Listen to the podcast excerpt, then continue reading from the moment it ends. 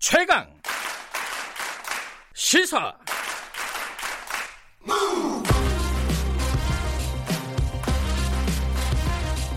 지금 여러분께서는 김경래 기자의 최강 시사를 듣고 계십니다. 네, 총선 얘기 좀 해보겠습니다. 지금 한 3주 정도 남은 거죠? 어, 지금 더, 총선, 어, 공천도 대략 마무리가 됐습니다. 더불어민주당하고 미래통합당. 어, 그런데 이제 가장 큰 이슈 중에 하나가 공천이야 이제 차근차근 진행이 왔던 부분인데 미, 비례대표 정당입니다. 지금 미래한국당, 뭐 위성정당이라고도 하고 자매정당이라고도 하는데 뭐 미래한국당이 있고 야당은 어, 여당 쪽에서는 지금 어, 더불어 시민당 그리고 또 열린 우리당과의 관계 설정도 아직 뭐 좀 헷갈리는 부분. 열린 민주당. 아니 저도 헷갈리네. 열린 민주당도 헷갈리고요.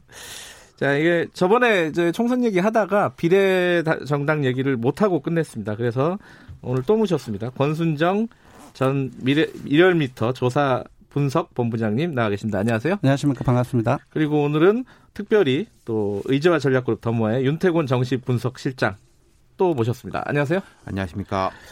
이뭐 오늘은 비례정당 위주로 좀 가볼게요. 네. 예, 저번 주에 뭐 그 각 정당이나 이런 부분들 모 정당 얘기들은 좀 했으니까 지금 여론조사로 보면요. 먼저 숫자부터 얘기하고 시작을 해보죠. 비례연합정 더불어시민당하고 어, 미래한국당 이 어느 쪽이 더 높게 나와요? 일단 그 오늘 발표된 네. 어, 리얼미터의 총선 비례대표 정당 그 투표율 네. 어, 그걸 보면은 어 그 더불어시민당이 38%가 나왔고요. 38%. 예. 네. 근데 지난주에 그 리얼미터가 열린민주당을 따로 뭐 편, 편성하지 않았어요. 아, 그래서 이제 지난주를 보면 8.3%가 나왔습니다. 예. 그 지난주 그, 그 뭐냐, 비례연합정가 30.1%. 근데 거의 비슷하게 나왔죠. 예. 그래서 거의 이제 한 30대 8 정도로 보면 될 것 같고요. 예. 그리고, 어, 미래한국당은 29.4%좀 음. 상당한 격차가 있고요. 네. 어, 정의당과 국민의당은 한 6% 선으로 거의 비슷합니다. 요거, 그, 기본 정보. 숫자, 예, 정보 네, 말씀해 주시고 게 나을 것 네, 같아요. 예. YTNL 룰미터가 지난주 16일부터 20일까지 예. 조사를 했습니다. 2,507명을 대상으로 했고요. 유무선 전화면접 자동응답 혼영입니다. 아, 오차 범 위는 플러스 마이너스 2.0%포인트, 어, 응답률은 5.8%이고요. 중앙선관위 열심히 홈페이지를 보면, 홈페이지를 보면 자세히 알 수 있습니다. 그러니까 말하자면은 쉽게 얘기하면은 열린 아, 아 헷갈립니다. 더불어 시민당하고 어, 미래 한국당하고 대략 한 30, 29, 30 좀 비슷비슷하고 네네. 그죠? 만약에 열린 어 아, 아, 헷갈려. 네, 열린민주당. 열린민주당. 아, 열린민주당이 네. 들어가면 그게 한 8 정도 나온다, 대략. 네. 그러니까 리얼미터만 아니라 다른 네. 이제 전화 면접을 조사한 다른 한국갤럽이라든지 다른 네. 이제 스팟으로 조사하는 것들하고 쭉 보면은 무당층을 네. 빼고 어, 계산을 해보면 거의 비슷하게 나옵니다. 음. 하지만 금방 말씀드렸던 리얼미터 기준 한 30대 8 정도로 어, 더불어시민당과 열린민주당의 그 비율은 앞으로 조정될 가능성이 매우 큰 것 같아요. 왜냐하면 네.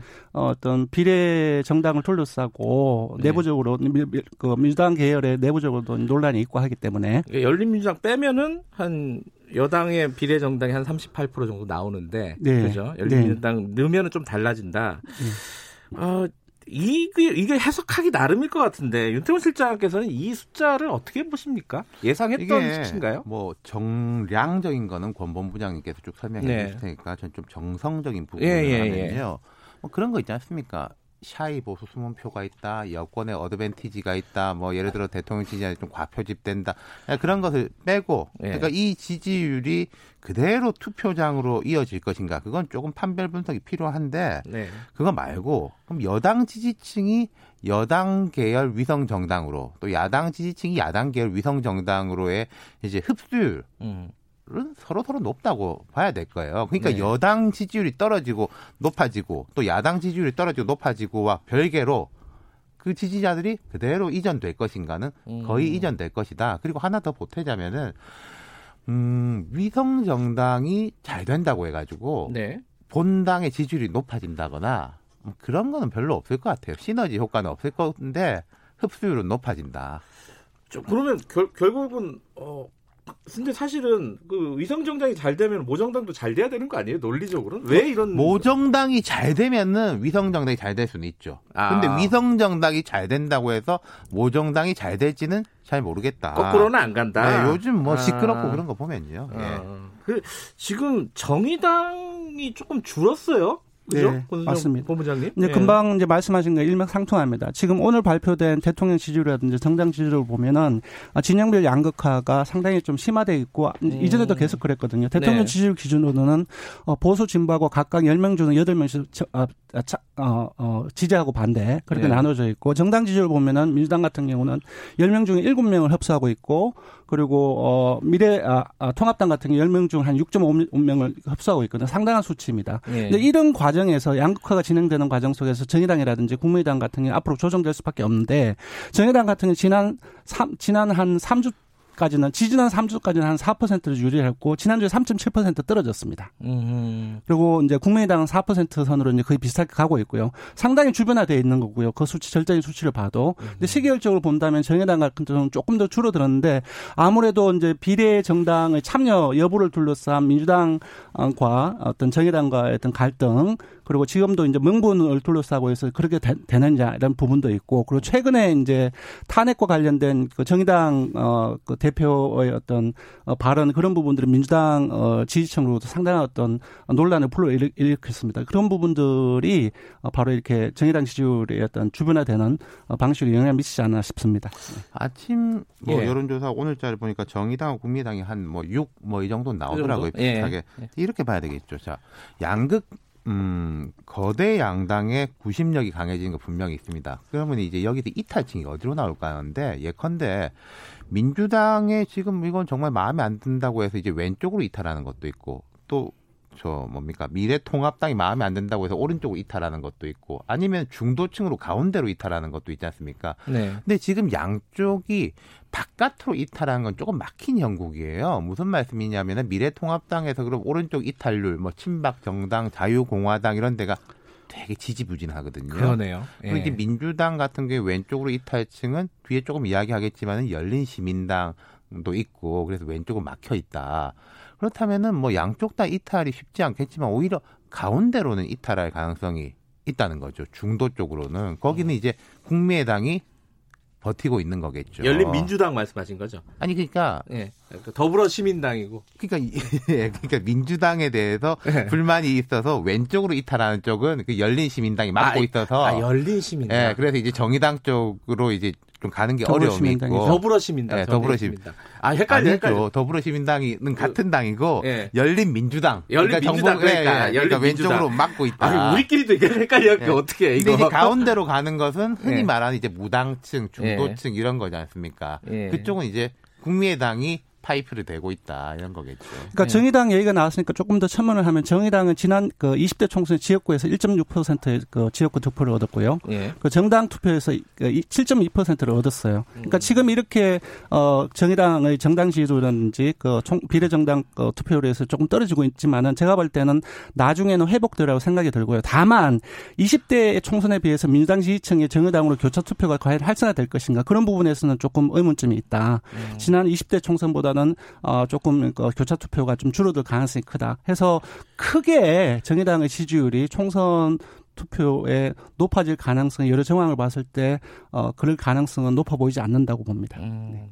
네. 열린민주당 얘기가 계속 나오는데 네. 이름이 좀 헷갈리지만 어쨌든 정, 정확하게 열린민주당 그 정봉주 의원하고 손혜원 의원 어, 전 의원들이 이제 지금 하고 있는 거죠. 손혜원 의원은 뭐 현역이지만 어 근데 그쪽 지지율이 나중에 어, 이쪽 지금 더불어 시민당하고 어떤 식으로 이렇게 뭐랄까요 조정이 될 것인가 과연 조정은 될 것인가? 조정이 된다면 어느 정도 수준에도 조정이 어, 저는 조정된다고 봅니다. 지난 1월 날에 격돌이 있었습니다. 1월 날에 열린민주당이 공천을 발표했죠. 주진영, 예, 예, 예. 주진영부터 시작해서 어, 최강욱, 김의겸, 김진애 빅네임들을 내섰고 그리고 민주당 같은 거기에 대해 선긋기 강성 메시지를 던졌습니다. 네. 이 부분들이 각각의 제로성 게임에 있는 부분들이 각자의 지지층을 이제 어, 서로 이제 보유하거나 어, 어떤 확대시키기 위한 그런 전략이라고 보, 보는데 제가 볼 때는 어, 여러 전문가, 전문가들이 예상하듯이 3% 미만으로 열민주당이 떨어질 가능성 매우 낮다라고 보고요.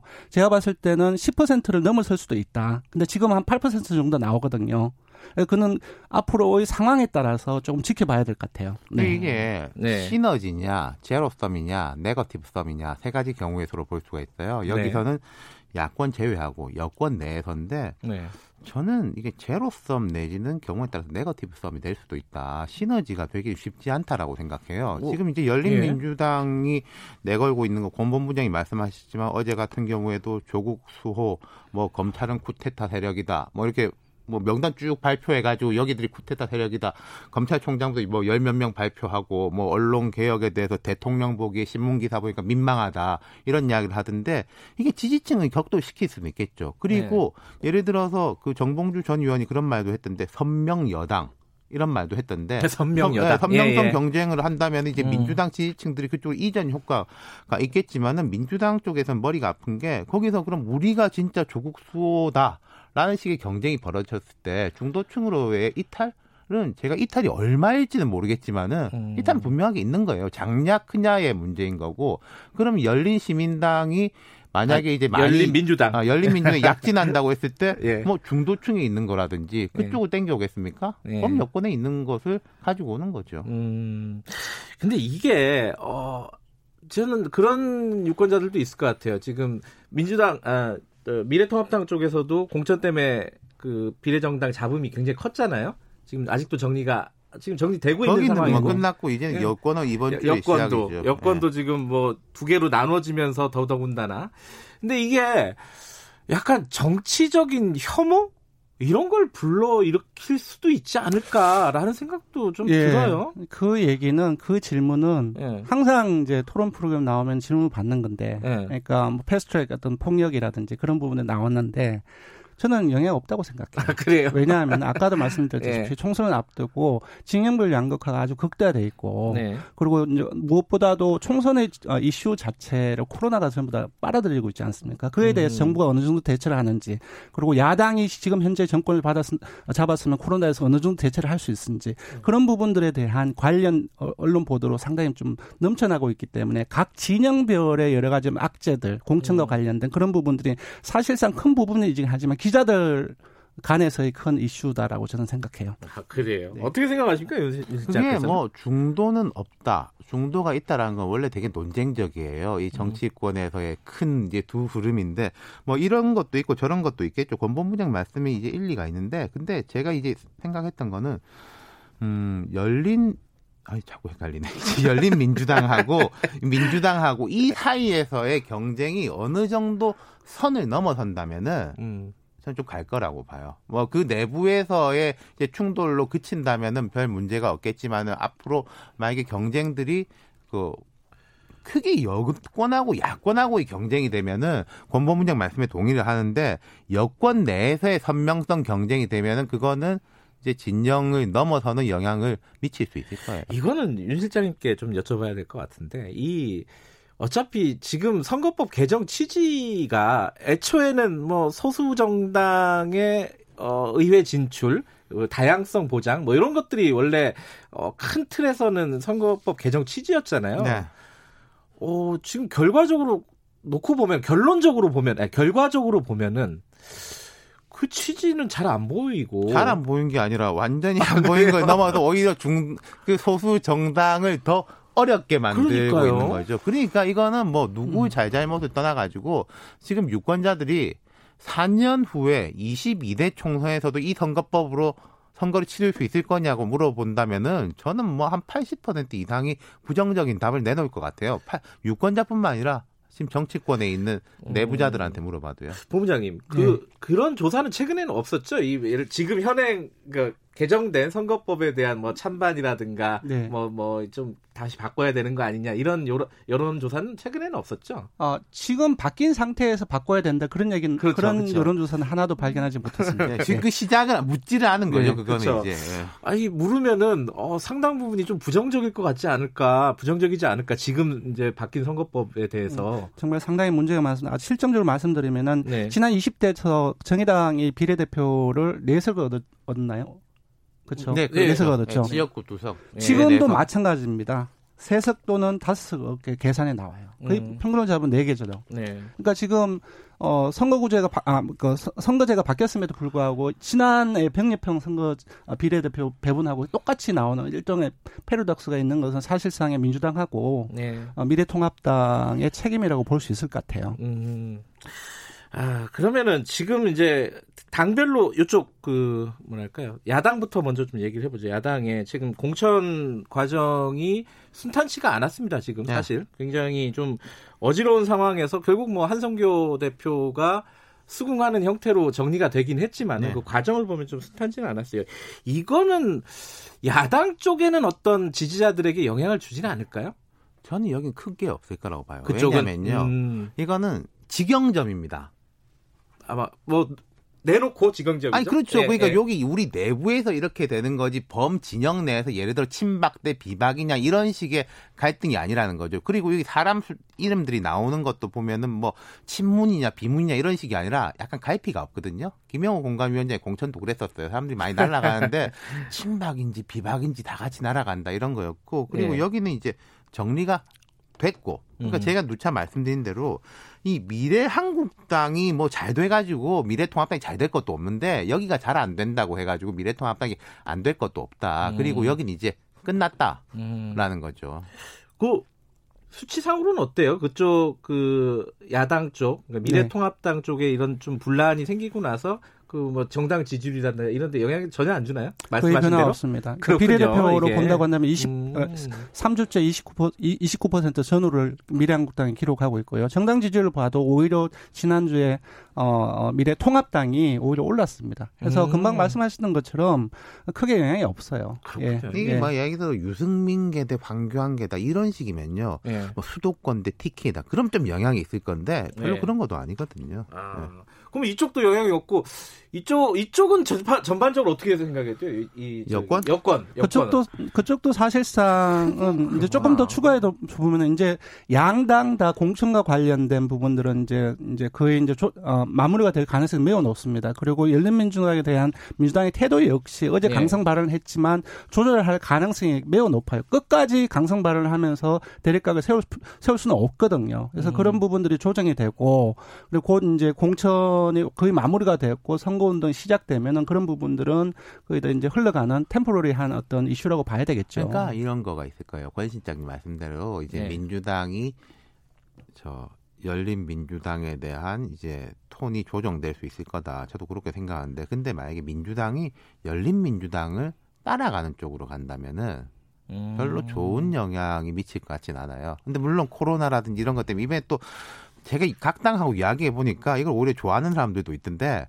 지금 1, 2당은 TV 토론도 못 나가거든요. 그렇게 됐죠. 안 내면은 잘 됐다 할 말도 없는데 이런 사람들도 있는데 그러니까 네. 그런 네거티브한 게 확산되지 못하는 장벽들이 쌓이고 있다 이런 음. 점이 있는 거죠. 근데 지금 말씀하셨듯이 그 모정당 어 그러니까 열 아, 더불어민주당이 열린민주당한테 그 공천 탈락자들 거 모여가지고 하는 건 바람직하지 않다라는 신호를 몇 번씩 줬어요. 네. 근데 이 기조가 바뀔까요? 아니 그 바람 내용적인 게 있겠죠 내용적인 음. 게 예를 들어 그 사람 개별 개별이 뭐 좋다 이런 이야기는 하기 어려울 것인데 네. 내용적으로 이제 열린 민주당이 범 여권의 어떤 스탠스라든지 톤을 이끌어가는 식이 된다면은 저는 그건 별로 조, 좋아 보이진 않는다는 거죠. 음. 민주당 얘기 하나 더 하면은 이제 더불어민주당의 위성정당이 아, 위성 뭐, 위성정당이라고 합시다 그냥 그 열린 민주당과 어, 더불어 시민당 있잖아요. 근데 더불어 시민당이 뭐 여러 가지 잡음 끝에 뭐 저기 녹색당하고 어, 민중당하고 다 빠졌잖아요. 네네. 정의당은 애초에 빠졌고 네네. 그 뒤에 간 게 뭐 가자 환경당, 네. 가자 평화인권당 뭐 등등입니다. 네네. 근데 여기서 잡음이 있어요. 이게 제대로 된 정당이 맞느냐라는 의혹을 의문을 제기하는 사람들이 있고 요건 영향이 없습니까 여론조사에? 그거는 아까도 말씀드렸다시피 그는 공천 과정 속에서 비례정당 관련해서의 내부적인 영향 그런 부분들은 사실 일시적으로 진행될 가능성이 매우 높고 네. 물론 이제 중도층에 봤을 때는 나쁜 부분이 있기는 하지만 그러니까요. 아까도 계속 어. 누차 말씀드리지만 기본적으로 양극화되어 있는 상황 속에서 크게 영향을 미치지 않을 어떻게 보세요? 지금 이러거든요. 네. 그 가자 환경, 가자 평화 인권 기본 소득 시대 전환한테 이제 한 명씩 해서 앞자리 네 명. 네. 그다음에 이 플랫폼 정당에서 뭐 공모를 해가지고 한 다섯 명, 그 네. 뒤에 이제 민주당 일곱 명 이렇게 한다는 건데 네. 이 되게 좀 이상하긴 이상해요. 이상한데 이제 권본부장이 말씀에 이제 동의하는 면이 분명히 있는데, 근데 이 플랫폼 정당에서 다섯 명을 공모한다고 하지 않습니까? 네. 이분들이 좀 어떤 분들이 될 것이냐. 아까 말씀드린 이제 열 열린 민주당하고 비슷한 컬러의 사람들이 된다면은 음. 이게 선거를 또 조국 선거 모르겠습니다. 그렇게 해가지고 지지층이 결집시킬 수 있는 면이 있겠지만은 네. 긍정과 부정의 다가 있는데 지금 현재 코로나 극복이라는 대전제에 대해 가지고 우리가 다 동의하는 바예요. 음. 지금 우리 이야기는 뭐 약간 다른지 모르겠지만 황교안 대표 같은 경우에는 거기는 뭐 재정보다는 국채 쪽인데 40조 이야기를 하고 있거든요. 네. 40조 우리나라 예산이 이제 530조니까 거의 10% 비슷하게 가는 네. 거고 야당이 이 정도 밑자락 깔아주면은 여당도 분명히 합의하고 나올 겁니다. 4, 50조 이렇게 나갈 거예요. 네. 근데 이제 여권의 일각 또 여권에서는 좀 코어라고 불리는 사람들이 지금 이 국면에서도 자꾸 옛날 그런 이야기를 하는 것으로 비친다면은 그게 알려 그게 사람들한테 안 알려져 가지고 마이너스가 작을 수는 있겠지만은 네. 알려지면 알려질수록 좋을 일은 없다는 거죠. 음.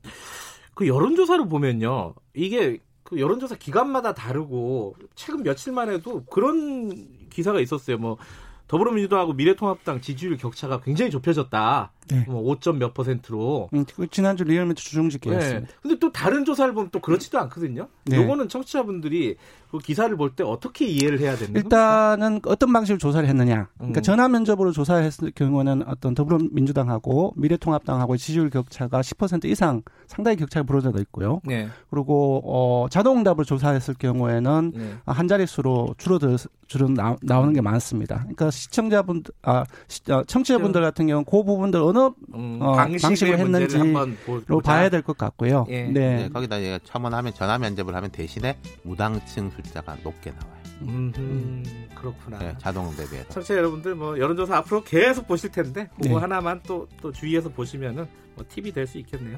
시간 금방 가네요. 여기까지 듣겠, 듣겠 습니다. 고맙습니다. 감사합니다. 고맙습니다. 여론조사 전문가 권순정 전 리얼미터 조사분석본부장과 의지와 전략그룹 더모아의 윤태권 정치분석실장이었습니다. 1분 여기까지 하고요. 잠시 후 8시에 2부로 돌아올게요.